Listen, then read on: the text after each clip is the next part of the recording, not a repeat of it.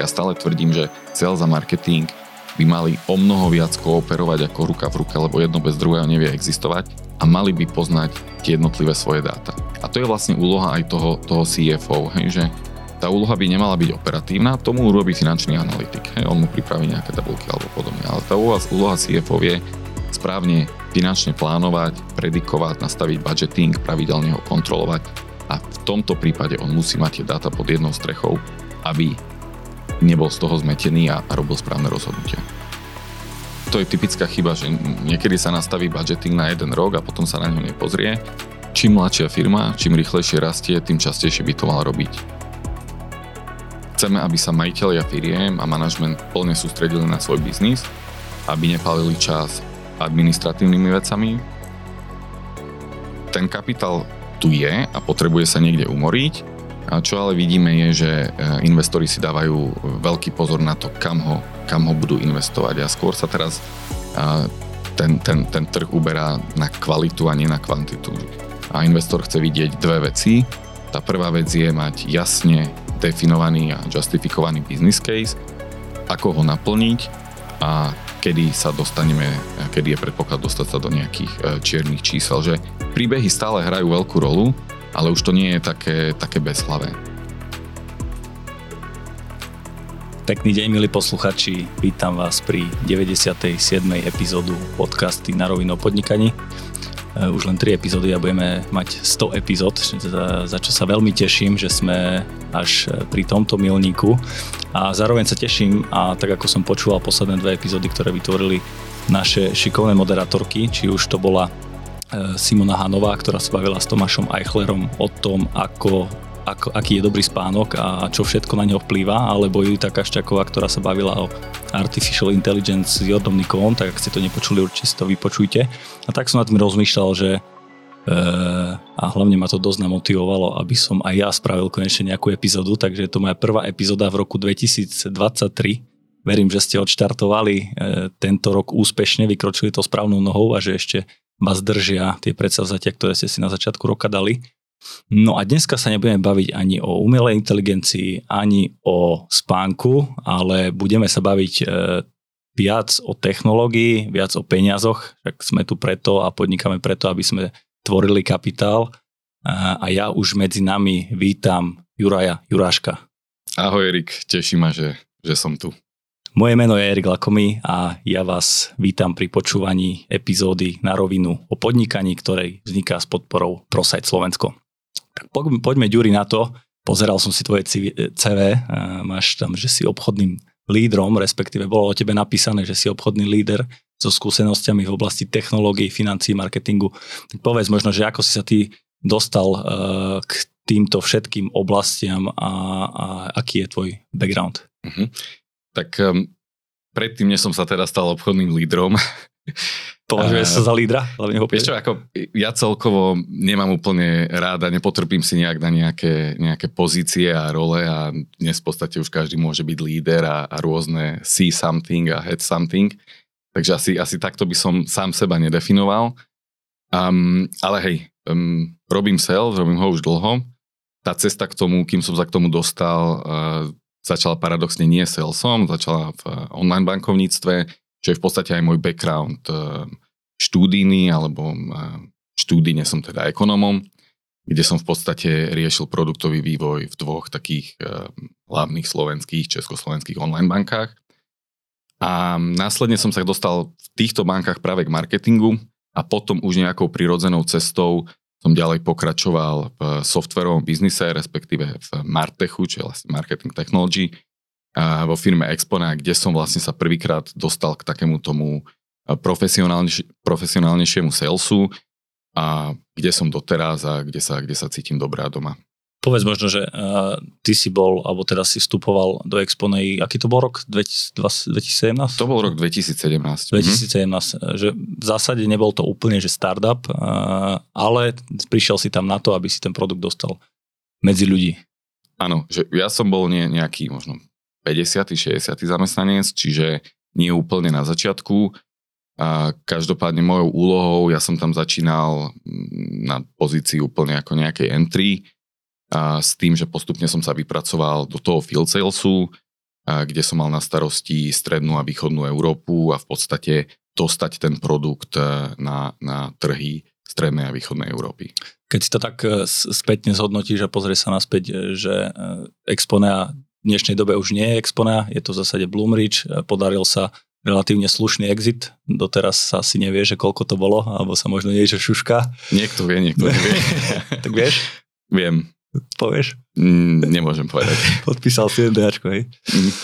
Dobre, tak uh, povedz možno, že uh, ako prebieha takýto moderný sales proces, že ty si bol v tej firme mm, v zásade ako nejaká entry, vypracoval si sa až uh, na relatívne slušnú salesovú pozíciu, konec koncov aj to, že sa to predalo takto úspešne, ako sa to predalo, aj tvoja kapitola sa v tej exponej uzavrela, prešiel si následne do iných firiem, možno povedz, že, že ako funguje ten sales proces, keďže určite nás počúva množstvo poslucháčov a aj samotný podnikateľ by mal vedieť predať, predať ten svoj produkt alebo službu. E, povedz to z tvojho pohľadu. Uh-huh. Tak presne ako hovoríš, že, že aj ja osobnostne som si prešiel v podstate tým, tým nejakým vývojom ako, ako salesáka a veľmi to korelovalo s tým, ako exponea rástla, čiže vlastne tieto dve veci sa nejak prepájali. Um, aj keď som už spomínal teda, že neprišiel som úplne na začiatku, tak uh, keby som vlastne nejak opísal, ako funguje ten sales proces pri, eh, pri nejakej firme alebo nejakej myšlienke, ktorú, ktorú ten zakladateľ má a, a ako to potom ide ďalej, tak zo svojho pohľadu to vieme rozdeliť na nejaké také dva, dve fázy. Tá prvá fáza je, že mám nejakú myšlienku, a dám dohromady nejakých eh, ľudí, ktorí veria tej vízie, alebo teda vízii, mám nejaký teda produkt alebo službu.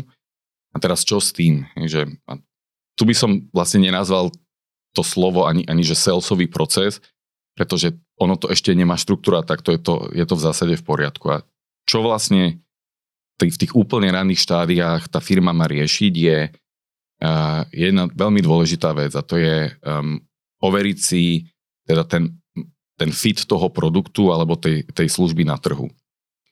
Typicky to funguje tak, že uh, tá, tá firma alebo ten zakladateľ nemá žiadne frameworky salesové, ale využíva nejaký tradičný model. To Frame, framework je čo? Je to nejaký postup? Mm, ktorý... Je to nejaký postup, alebo že mám jasne definované, komu tom chcem predávať. Hej? Že na tom úplnom začiatku v zásade platí to, že všetkým všetko. A, a prečo to robím? Je preto, že ako keby, alebo teda to som trošku s nadsázkou povedal, samozrejme mám nejak vertikálu, viem, komu to chcem ponúkať, ale potrebujem si to overiť. Čiže ten sales proces v podstate funguje, alebo ten, tá lead generation v podstate funguje tradičným modelom, kedy sa snažím klopať na čo najviac dverí a snažím sa justifikovať si ten, ten produkt a službu, že kde mi to najlepšie funguje. A samozrejme potom, pardon, že keď dopoviem len, a potom teda ten, ten, ten pricing a že či to dáva aj nejaký ekonomický zmysel a či to viem predať za tú, za tú cenu, za ktorú si myslím, že to, že to viem predať. Hej, a to klasické, ako by si to nazval, že klopanie od dverí ku dverám, a, že prebieha to reálne tak, že, že proste chodíš a klopeš, alebo sú teraz na nejak, nejaké nástroje na to, ako, ako to robiť možno efektívnejšie, robiť to online novo, digitálne? Mm-hmm. Ešte, pardon, ešte trošku sa vrátim možno späť. Ešte predtým, než klopem na, na, na, na tie dvere, a tie, a tie ne, ne, ne, neznáme dvere, tak klopem e, na dvere kamošov. A to má dve veľké výhody. Tá prvá výhoda je, že e, keď zaklopem kamošovi, tak dá mi šancu a veľa mi dokáže aj odpustiť. To znamená, ja mu predám nejaký produkt, alebo sa s ním dohodnem, alebo nejakú službu a on dokáže privrieť očko nad tými nejakými nedostatkami, ktoré tam vždy na tom začiatku sú, keď mám ten MVP produkt, čo je Minimal Viable Product, to znamená nejaký prototyp, keď to takto nazvem. To je prvá veľká výhoda. Tá druhá veľká výhoda je, že ten kamoš alebo tá kamošová firma mi dokáže dať e, veľmi dobrý relevantný feedback a tro, trošku ma aj nasmerovať, akým spôsobom by som sa mal uberať. No, um, teda pokriem svoj network a ideme ďalej a začínam klopať na nejaké, na nejaké iné neznáme dvere alebo dvere kamošov, kamošov a podobne. A v tomto štádiu môže to trvať rôzne dlho sa deje taká vec a veľmi často, že um, ja som mal nejakú víziu, nejakú myšlienku, čo chcem robiť a ako to chcem robiť, ale ten trh mi povedal niečo iné. A toto prvé štádium, tá fáza, ten výstup, ktorý by v tom mal byť, je, že ja si nájdem presne tú tržnú niku v tých dverách. Niektoré dvere sa mi otvárajú viac a ja vlastne zistujem, že aha, tak toto je presne moja vertikála, toto sú ľudia, s ktorými sa tam chcem baviť a toto sú veci, ktoré chcú riešiť. Mm-hmm. A častokrát sa stane, že vlastne ten produkt potom aktualizujem alebo tú službu podľa toho, čo si ten trh vyžaduje. A nájdem si tú niku, ktorú vlastne tým kladívkom po tej hlavičke uh, klepnem. A v tomto bode, v podstate, keď to už uchopím dobre, um, mám veľmi dobrú šancu alebo priestor a príležitosť vytvoriť tie tzv. hokejky. Hej, že tu som sa našiel, takto sa definujem a toto chcem riešiť. No a to sa vlastne dostávame do tej druhej fázy, že už mám nejaké tržby a viem, kto som, čo som, čo tomu, čo tomu trhu ponúkam a tam sa dostávame k tomu salesu, ktorý už funguje inak a funguje práve nejakým procesom alebo aj frameworkovo. Čo sa týka marketingu, tak tam už neprebieha ten tradičný model, ale prebieha model um, a takisto sme to mali aj v Expone a to je uh, account-based marketing.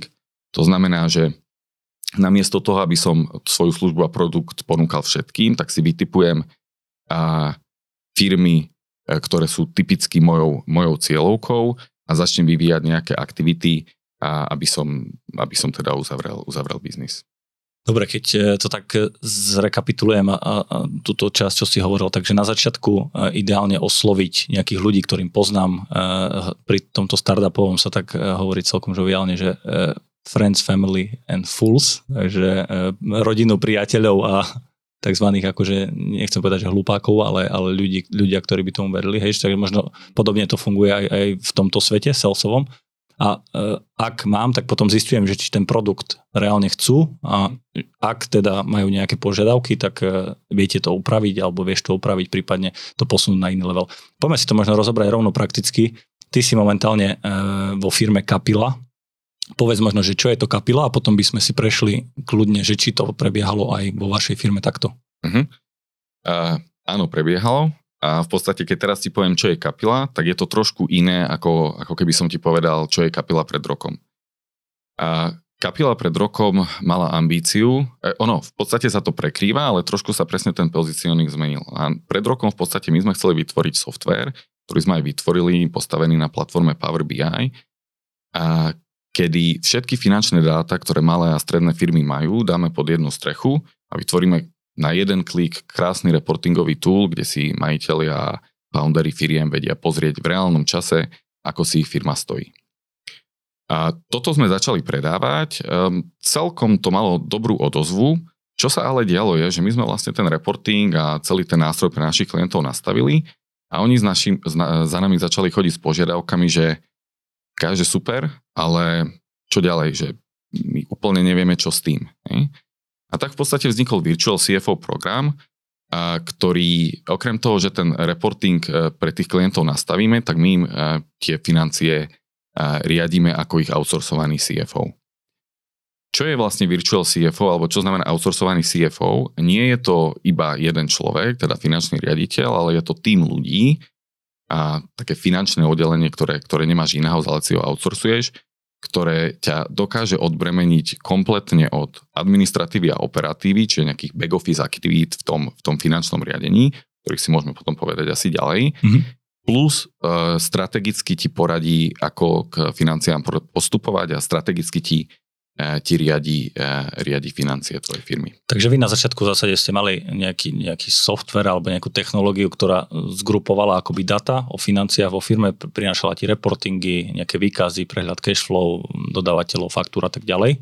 A posunuli ste to na ten level, že ste tomu pridali ten ľudský faktor, že nie je to len technológia, ale plus, plus akože nejaký ľudský zdroj a tým pádom ponúkate toto ako službu. Hej? Presne tak. Čiže je to, je to v podstate dnes hybridný model, ono, tá požiadavka na to, alebo aj my sami pracujeme vlastne s našou aplikáciou. To znamená, že klient si ako keby kúpi celý ten program, kde je aj tá aplikácia. On si vie kúpiť aj samotný reporting, hej, že to sa nevylučuje, ale čo sme zistili práve z toho trhu, že ten trh očakáva alebo chce, aby sme okrem toho reportingu im tie financie aj riadili. Mm-hmm. A dáva to zmysel. Darí sa, hej? darí sa. A, a darí sa z toho dôvodu, že my sme zameraní na stredné a malé firmy a tam úplne nedáva ekonomický zmysel uh, hajrovať si uh, CFO, ktorý je drahý, plus nejakého BI analytika, ktorý tiež niečo stojí a potom nejakého back-office špecialistu, ktorý tiež niečo stojí. My ti týchto troch ľudí alebo tento tým vyskladáme za... No, čo to stojí? To je ako mm, custom, vždy podľa požiadaviek toho klienta, aj ten klient v zásade má nejakú predstavu, ako do hĺbky chce ísť, ale tie náklady sú, ale, vedia byť menšie samozrejme, ako keby si to robil doma. Vieš možno povedať nejakú škálu, alebo čo, lebo častokrát e, sú niektoré túly, ako bol napríklad že Exponea, ktoré sa teraz bavili a možno nejaké menšie podniky si to aj nemôžu dovoliť, lebo sú to radovo nejak, niekoľko tisíc eur mesačne, že stojí to v stovkách eur alebo v tisíckach eur, alebo či nedá sa to takto úplne špecifikovať? No, ako závisí samozrejme od veľkosti tej firmy, od počtu, počtu faktúr, faktúr, teda ako, či už majú niekoho na tie financie, že budeme iba doplnok a podobne, ale v zásade bavíme sa od tisíc do 5000 eur pre malú strednú firmu. Dobre, e, ako znie, to, znie to fajn a, samozrejme asi to má priniesť potom nejakú úsporu alebo, alebo zefektívňovanie, čo e, samozrejme má za následok potom zvyšovanie tržieb a, a takisto asi aj zisku, e, keď v zásade to je akože nejakou primárnou funkciou nejakého finančného manažmentu, lebo ja si pamätám ešte na ekonomickej kole učili, stále si to mali na také tri, tri akože e, odrážky rozdelené a bolo, že, že získavanie kapitálu, to je akoby prvá časť finančného manažmentu, potom nejaká efektívna alokácia alebo práca s ním a potom určite, že rozdeľovanie nejakých finančných výsledkov alebo, alebo vyhodnocovanie. Toto vy všetko akože viete dodať hej, tomu vášmu klientovi. Uh-huh. No, my, my v zásade, prečo aj kapila vznikla, je, že um, chceme, aby sa majiteľia firiem a manažment plne sústredili na svoj biznis aby nepalili čas administratívnymi vecami, to znamená riešenie, kde mám akú faktúru, aké mám bločky, že to musím poslať e, účtovnej firme, komunikácia a podobne. A paradoxne v tých menších firmách to nejak prirodzene ostáva pri tom, pri tom founderovi alebo pri tom manažmente, kedy oni keby tieto aktivity majú. Čiže my sa snažíme tým našim back office modulom v rámci toho programu Virtual CFO odbremeniť práve, práve od toho, to je tá jedna časť, a tá druhá časť je, že um, ten majiteľ samozrejme nie vždy má prehľad o tom, ako finančne riadiť svoju firmu alebo nemá na to čas.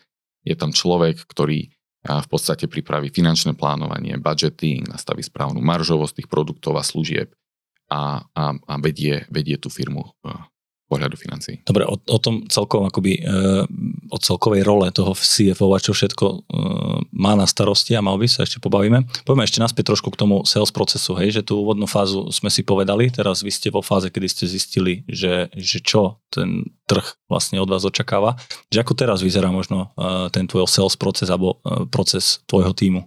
Mm-hmm. No, my sme práve v tom, čo som spomínal, že sme sa dostali do štádia, kedy um, jedna vec expandujeme, to znamená, um, chceme ísť na, na nové trhy, ale už tam chceme ísť s jasným pozicioningom a s tým, že vieme, čo ponúkame.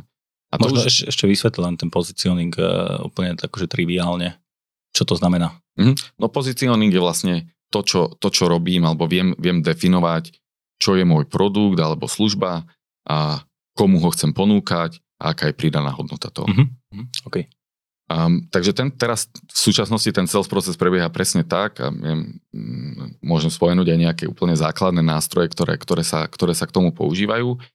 A my si vytipovávame nejakých 100-200 firiem v rámci jednotlivých krajín, kde chceme expandovať a robíme a pripravujeme kampane, akým spôsobom tieto firmy osloviť, akým spôsobom s nimi pracovať. Samozrejme, nie vždy sa to podarí na prvú dobrú a poznáme, tá konverzia pri tom, že niekoho oslovím, povedzme, cez LinkedIn nie je, je, je vždy malá, hej, mm-hmm. lebo nie je to vo, vo veľkých číslach, ale tá idea za tým je, že pracovať s tými lídmi a s tými, s tými firmami, ktoré, s ktorými sa chceme baviť, lebo vieme, že tú pridanú hodnotu tam vieme poskytnúť, je, aby sme sa s nimi bavili dlhodobo a keď príde správny čas, už o nás budú vedieť a, a, a tým, pádom, tým pádom si dáme nohu do dverí a, a vieme fungovať. To je tá jedna aktivita, samozrejme sú tam aj nejaké ďalšie aktivity, spomeniem partnerstva, to je veľmi dôležité, pokiaľ chcem expandovať na nový trh. A chcem si nájsť nejakých partnerov. V našom prípade sú to napríklad účtovné firmy, ktorým naša služba je ako doplnok k tomu, čo robia. Dokážeme si pomôcť, dokážeme, sa, dokážeme osloviť ich klientov a podobne, čiže aj mm-hmm. takýmto spôsobom. A možno ešte tie zoznamy, že vy typujete si niekoľko firiem, že uh, neviem čo, prídeš na Finstat a, a vyklika si, že firmy, že ktoré, ktoré sú, ja neviem, v rastovej fáze, alebo si pozeráš, alebo získavaš typy nejak e, referencie od uh, už uh, spokojných klientov, alebo ako to je? Hm. Na Finstat by som, akože v tom biznise, kde pôsobíme, mi vôbec nechodil a veľa ľudí ako keď začína s tým salesom si povie, idem na Finstat a vylistujem si firmy, a že tak by to nemalo fungovať. A v zásade tú vertikálu mám, to znamená, ja idem povedzme na, na, na Sales Navigator, to je také úplne easy. Um, vytipujem si vertikálu, veľkosť tej firmy, persóny, ktoré mám jasne zadefinované, to znamená, komu to chcem predávať, hej, že v našom prípade to predávam managementu, majiteľom firiem. Um, a takýmto spôsobom si urobím nejaký, nejaký zoznam, ktorý potom, ktorý potom oslovujem. Tak to je veľmi zaujímavé, keď ťa počúvam, že uh, akože ten moderný obchod, uh, prišli nejaké nástroje, ktoré, či, či už ten nástroj, ktorý, ktorý používate vy na vytipovanie, alebo takisto možno nejaké crm ktoré, ktoré mi akože vie riadiť ten životný cyklus alebo ten, ten vzťah so zákazníkom, ale stále je to ten sales o, o, primárne o tom, že vytvoriť si nejaký zoznam potenciálnych klientov, teda tých lídov a aktívne ich oslovovať, komunikovať, stretávať sa s nimi, vytvárať vzťahy v zásade. Tak, áno, ja tu ešte doplním jednu vec, že toto robíme primárne na trhu, kde v podstate nemáme žiadnu recognition, to znamená žiadne nejaké vedomie o nás tam nie je. A v Čechách a na Slovensku je situácia už trošku iná, za to sme, za to sme aj veľmi radí, kde v podstate už tieto aktivity až tak vo veľkej miere robiť nemusíme. Samozrejme stále robíme, ale častokrát máme nie ten outbound, to je teraz som rozprával o outbounde, ale ten inbound, to znamená, že klienti za nami už e, chodia a chodia sami na základe nejakých referencií, čo je super. Mm-hmm. Čiže my sme si vytvorili nejakú, um, teraz veľa takých anglických pojmov pojem, ale nejakú brand awareness a, a nejakú kvalitu tých doručovaných služieb. To znamená, nám sa teraz v Čechách a na Slovensku um, veľmi často deje, v zásade väčšina z našich uh, lídov, ktoré k nám prídu, je na základe nejakej referencie a tým, že o nás niekde čítali alebo niečo počuli. Čiže, ale hovorím, to, to vedomie o kapile v Čechách a na Slovensku relatívne nejaké je. To je super a v zásade aj to, že, že najlepší marketing je spokojný zákazník, ten ti ďalej odporúči, to je taká už e, obohratá platňa, ale, ale také akože stále gro toho celého, že bez, bez toho to nepôjde, bez tej kvalitnej služby. Tak a dôležité je si uvedomiť, že na tých našich malých trhoch, ktorý je slovenský alebo aj český, ktorý je síce väčší, je, že vieš, ten, tú, tú vertikálu, ktorú ty atakuješ alebo oslovuješ teda, to je to správnejšie slovo, um, ona sa pozná. Hej, a my vieme, že celá tá, tá branža sa pozná a tí, tí ľudia si to povedia. Hej, čiže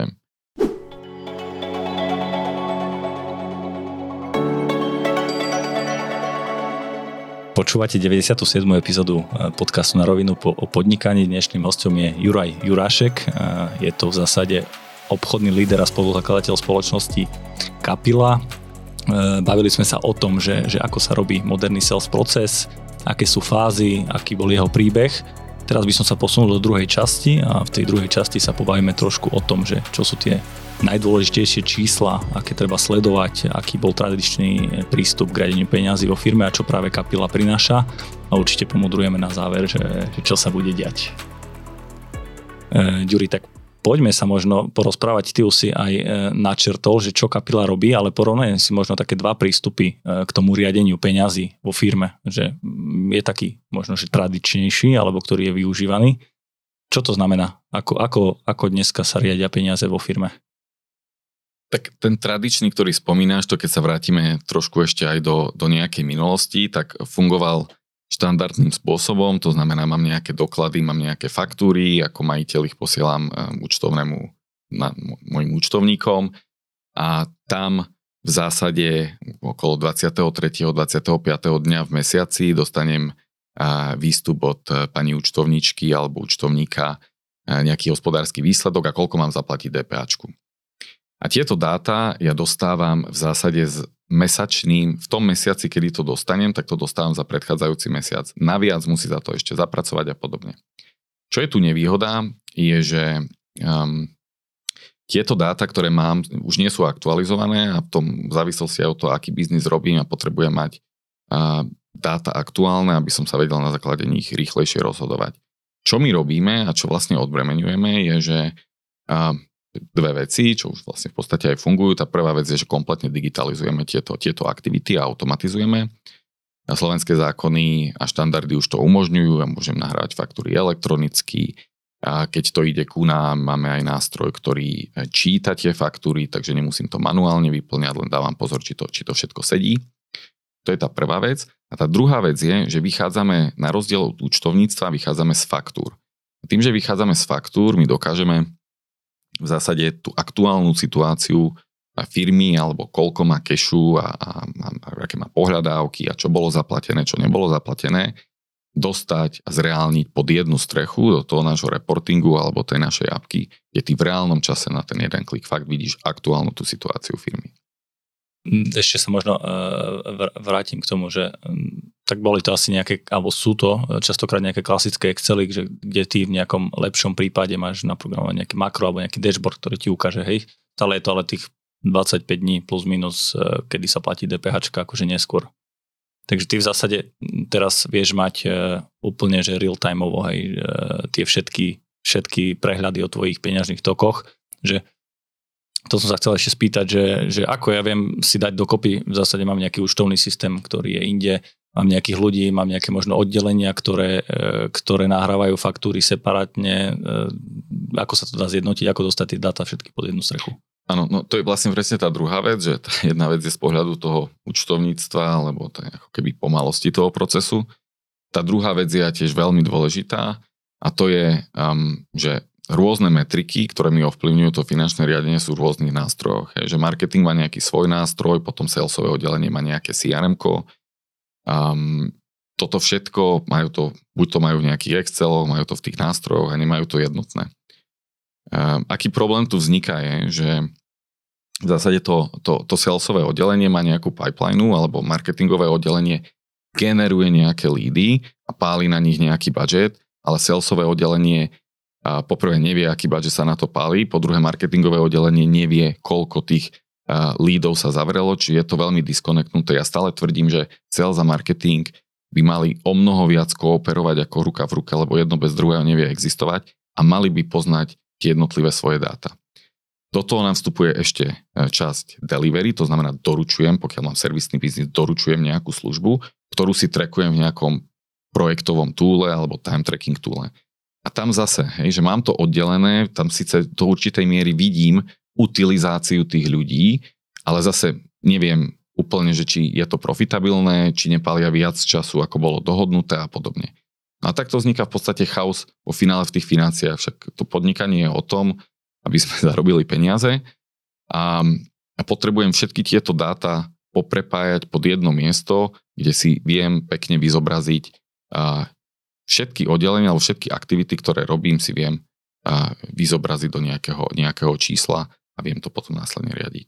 A to je vlastne úloha aj toho, toho CFO, hej, že tá úloha by nemala byť operatívna, tomu urobí finančný analytik. Hej, on mu pripraví nejaké tabulky alebo podobne. Ale tá úloha, úloha CFO je správne finančne plánovať, predikovať, nastaviť budgeting, pravidelne ho kontrolovať a v tomto prípade on musí mať tie dáta pod jednou strechou, aby nebol z toho zmetený a, a robil správne rozhodnutia. Hm, takže mm, ak tomu dobre chápem, že mm, aj v zásade, ak má človek alebo podnikateľ kapilu alebo hociaký iný tool, že ten finančný riaditeľ alebo CFO by nemal na začiatku roka alebo teda tesne pred koncom spraviť plán na rok, dajme tomu 2023, ako je teraz, ale že mal by sa pravidelne, ideálne možno aj v nejakých mesačných týždňových intervaloch stále vrácať k tomu budžetu a stále to aktualizovať. Čím mladšia firma, čím rýchlejšie rastie, tým častejšie by to mal robiť. Mm-hmm. A mhm. to je typická chyba, že niekedy sa nastaví budgeting na jeden rok a potom sa na ňo nepozrie. Hej, predikovať sales, hej, ako častokrát okrem salesákov nikto nevie, aká je pipeline. Hej, tam sa treba pozerať pravidelne a, a, a treba vedieť a upraviť tie aktivity tak, aby to, aby to, aby to dávalo zmysel. Čiže to už v závislosti od firmy, hej, kvartálne, mesačne. Čím rýchlejšie firma rastie, tým častejšie treba a kľudne ho aj upravovať, povedzme, aj ten budgeting. Hej, a ten finančný riaditeľ sa má na to pozerať a pýtať sa. Dobre, keď, teda, keď nemám toho finančného riaditeľa, a ty si to spomínal, že virtuálny CFO, čo to, čo to znamená, ako to prebieha, že ak niekto, alebo teda ak ja, by, ja som podnikateľ a chcem toho virtuálneho CFO, mám nejaké stretnutia s ním, meetingy, jak, jak to funguje? Presne tak, že v zásade my suplujeme CFO, ktorého máš in-house, to je po dohode, ako, ako klient chce, my doporučíme teda, že v akej mierke by ho mal potrebovať na základe toho, čo chce dosiahnuť a čo treba, čo treba pripraviť. Čiže máme klientov, ktorí už to majú relatívne dobre nastavené a potrebujú nášho CFO na 4 hodiny mesačne, že každý týždeň si dajú jeden meeting a, a pobavia sa. Samozrejme predtým prebiehajú nejaké aktivity, že ten CFO náš sa pripraví na to stretnutie ale máme aj klientov, kde um, náš CFO je integrálnou súčasťou management meetingov a v podstate ho berú ako domáceho CFO. Uh-huh, uh-huh. A stíha to toľkým firmám to akože obsluhovať a dodávať tú službu? Stíha. Um, my veľa vecí máme zautomatizovaných aj v tej servisnej časti, keď to poviem. Čiže uh, ten CFO má pod sebou väčšinou dvoch ľudí, to je vlastne tým, ktorý mu pripravujú tie podklady a on potom ako on potom už robí tie rozhodnutia, respektíve dáva doporučenia. Uh-huh. Ale samozrejme, že pokiaľ je klient veľký, tak ten jeden CFO obslúži menej a pokiaľ máme klientov takých menších, ktorí potrebujú len ad hoc, tak tam ten CFO ďalší vie mať, vie mať viacero klientov. Dobre, keď sa bavíme už konkrétne o nejakých dátach, číslach, reportoch, eh, že čo sú za vás, alebo nie možno, že len za vás, ale tak vo všeobecnosti najdôležitejšie veci, čo ja by som mal sledovať vo firme, aké, aké finančné ukazovatele sú za vás akože najviac prioritné? Mm-hmm. Tak uh, poviem to tak jednoducho, že najdôležitejšou metrikou teda sú peniaze, a, lebo penisky, lebo vlastne každá aktivita, všetko, čo robíme, a smeruje k tomu, k peniazom. Hej, že mám nejakých ľudí, ktorých potrebujem utilizovať, to stojí peniaze. Mám nejaký čas, ktorý tiež stojí peniaze. A keď sa k tomu dostaneme, tak v podstate tou najdôležitejšou metrikou, ja vnímam také um, dve metriky, ktoré sú dôležité pri tých malých stredných firmách. Tou prvou je hrubá marža, čo sú vlastne peniaze, lebo hrubá marža sú tržby mínus náklady na produkty a služby, lomenú tržby krát 100, čiže vo všetkom, čo som povedal, sú peniaze. No a potom uh, tá, tou druhou metrikou je uh, sledovanie si cash flow. A, a sledovanie si cash flow je, je dôležité veľmi z dôvodu toho, že častokrát medzi účtovníctvom, ktoré tie malé firmy majú väčšinou iba to účtovníctvo a pani účtovníčka alebo účtovník im poradí a, veľmi obmedzenie v nejakých aktivitách, a, tak vzniká rozpor medzi, povedz, napríklad nám sa to stalo, náš klient si chcel ako keby rozdielovať dividendy, alebo mal nejaký hospodársky výsledok, ktorý dostal a dostal od účtovníctva. No ale potom sa vlastne zistilo, že na účte v banke nemá dostatočný počet reálneho kešu, ktorý si má rozdeliť, pretože veľa vecí bolo viazané napríklad v pohľadávkach, hej, alebo mal dlhú, nastavenú dlhú splatnosť faktúr a podobne.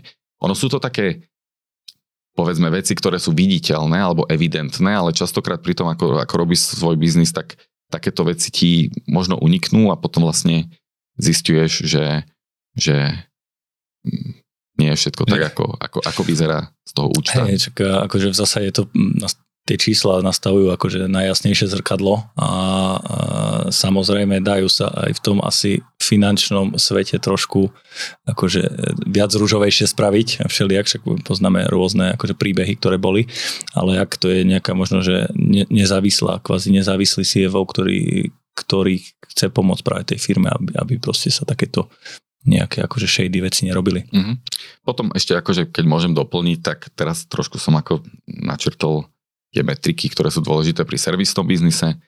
A samozrejme potom sú nejaké iné metriky, ktoré sú povedzme pri softverovom biznise.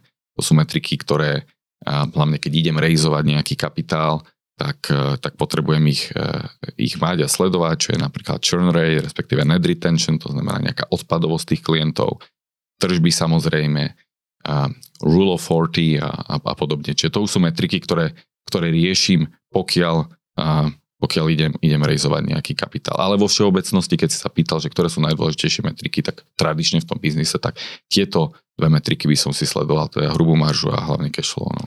Dobre, len poviem pre posluchačov, že všetky tieto metriky a takisto aj ten krásny vzorec na výpočet marže eh, dáme do poznámok po tento podcast a takisto aj kontakt eh, na Juraja Juraška alebo eh, kapilu, tak pozrite si, že čo to všetko robí, ak by ste mali čas a chuť, kľudne si dohodnite stretnutie. Dobre, poďme do takej možno záverečnej fázy. Viacej teraz pôjdeme, že mimo tých e, teoretických vecí, pôjdeme skôr trošku pomudrovať a hlavne teda ty, my sa zvykneme baviť o veľmi zaujímavých veciach. E, no a povedz ty možno, že kam alebo ako teda ty vnímaš, že kam sa bude uberať tento svet v dnešnej dobe, alebo teda bol, bol, bol COVID, potom prišla vojna, teraz prišla e, inflácia, vysoký prepad trhov, e, zvyšovanie úrokových sadzieb, že relatívne e, dosť nábojov vystrelaných do ľudí, tak, tak to akože na dnes nepoviem, že, že do ľudí, že príde, bude dobre, alebo ako, ako ty predpovedáš v obdobie? No, ja si myslím, že úplne až tak dobre nebude, ale... Díky.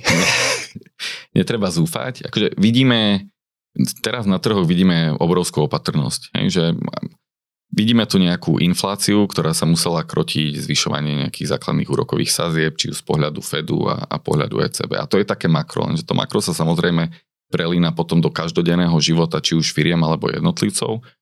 Čiže vidíme tu jednoznačne útom aj v spotrebiteľskom chovaní, ale čo sa týka firiem a nejakých investícií, venture capital a podobne, alebo rejzovanie nejakého kapitálu pre startupy a podobne, tak takisto aj tu vidíme um, ešte nie útom, skôr opatrnosť, že ten kapitál tu je a potrebuje sa niekde umoriť, a čo ale vidíme je, že e, investori si dávajú veľký pozor na to, kam ho, kam ho budú investovať. A skôr sa teraz ten, ten, ten trh uberá na kvalitu a nie na kvantitu. Keď to poviem, ako to bolo pred 5 rokmi, tak si prišiel niekde na konferenciu, povedal si nejakému angelovi, že mám takýto nápad, on ti dal z fleku milión eur a povedal ti, aby sa ukázalo o rok. Mm-hmm. Hej, že nikto to neriešil, že peniaze sa fakt rozdávali.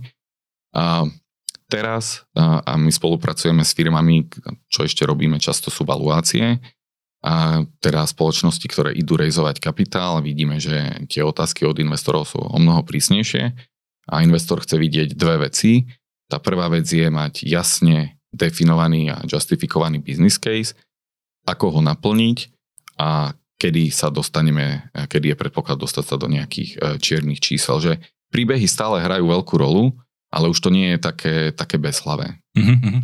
Teraz chcú vidieť akože reálne, že, že ten produkt alebo tá služba už má možno nejaké akože úvodné tržby, a kedy príde ten break-even a ideálne čím skôr. Tak, dokonca akože aj, aj, aj pre pozíciu teba ako majiteľa takéto firmy si o mnoho v komfortnejšej pozícii, keď už nejaké tržby máš, ideálne možno už keď aj si za break-evenom, a, a ideš rejzovať peniaze, ako, ako keď žiadne tržby nemáš, máš len nejaký nápad, páliš peniaze, ktoré máš a, a, presviečaš, a presviečaš toho investora, že, že tvoj projekt má zmysel. Toto, um, toto pomaličky ako odchádza. Dobre, a vy to vnímate možno ako príležitosť práve v tomto období, kedy veľa firiem podľa mňa bude optimalizovať a, a bude sa práve pozerať e, na ten biznis cez čísla. Aké sú vaše plány? No, my to vnímame ako príležitosť a vidíme, že aj sa to už deje, čo nám, čo, za čo sme v podstate aj radi, že tým firmám vieme pomôcť. Um, ešte len keď, keď dopoviem k tomu rejzovaniu kapitálu, už dostali sme, dostali sme sa do pozície alebo videli sme veľa firiem. Um, a to je možno k tomu cashflow, o ktorom som hovoril uh, pred chvíľou, že treba si veľký pozor dávať, ako mám runway. Že veľa firiem páli peniaze, a začne sa baviť s investormi, keď má runway 3 mesiace. To je, to je málo. E, runway je, že e, koľko mám peňazí bez toho, aby som povedzme zavrel akýkoľvek deal nový, tak koľko mám peňazí, um, s ktorými prežijem. Do, hej, že veľa, veľa vidí, vidíme to proste. Ako prídu za nami, keď majú runway, sa, nám sa stalo, že prišiel klient, ktorý mal runway mesiac. Hej, to, to je proste málo. Hej, to už, tam už nevieš urobiť nič. Ty tam v zásade ideálne je mať 6 plus, 6 mesiacov plus a neustále sa baviť s investormi.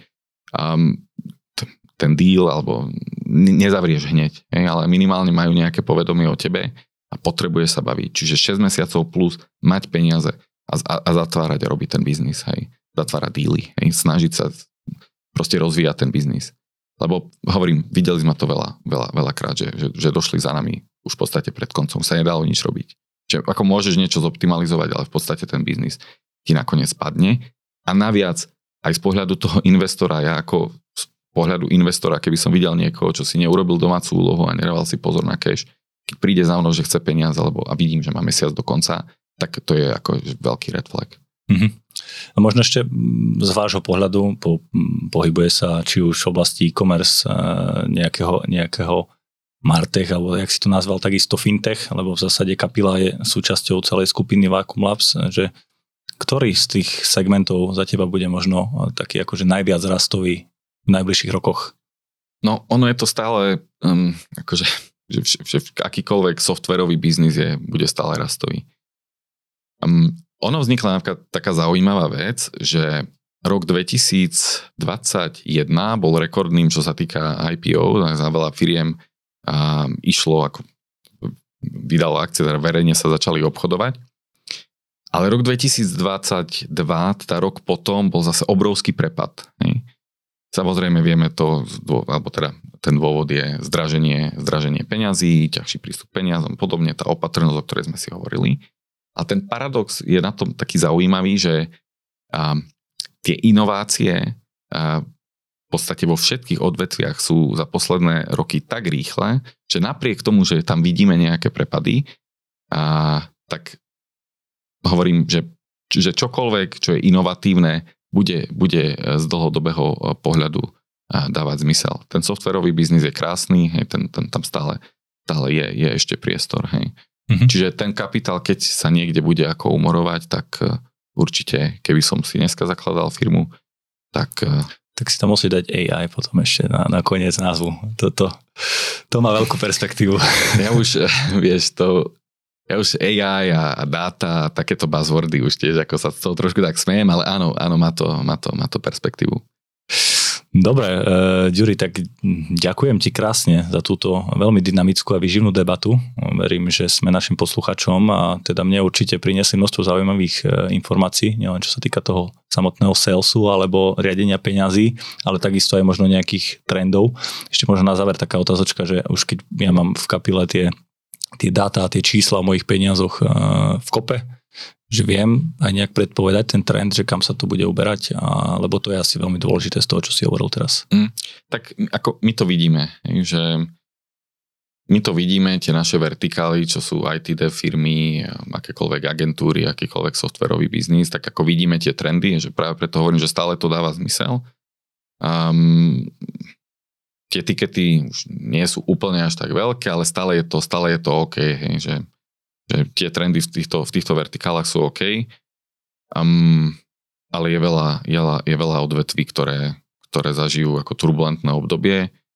Za mňa je veľmi dôležité, akýkoľvek biznis človek má, mať tieto veci vyjasnené, upratané na jednom mieste, či už s kapilou, či bez, či s akýmkoľvek iným nástrojom, ale je veľmi dôležité, aby, aby v tých financiách človek, človek mal prehľad. Hej. Čiže to je taká prvá, prvá, prvá dôležitá, lebo ono sa to ľahko hovorí a ono je to také aj, tiež je to taký buzzword, hej, ale, ale veľa firiem to práve nemá. No. Ako je to veľmi zaujímavé, že nevedia, nevedia správne riadiť tú firmu z pohľadu tých financií.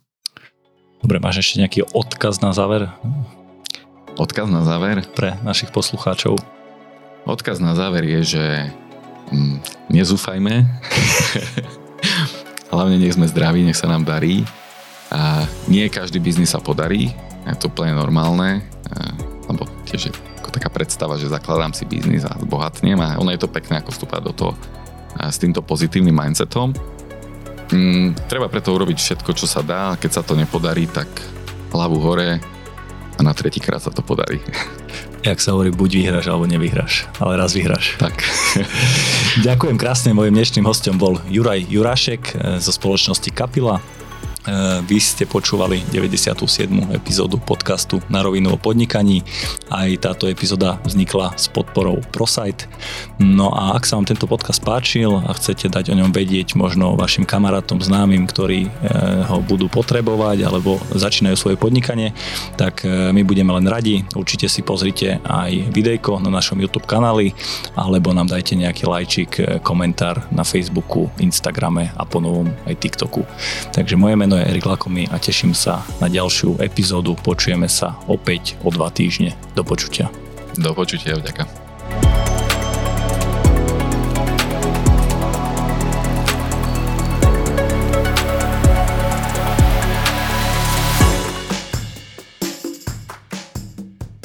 Počúvali ste Na rovinu o podnikaní. Dvojtýždenný podcast spoločnosti ProSite Slovensko.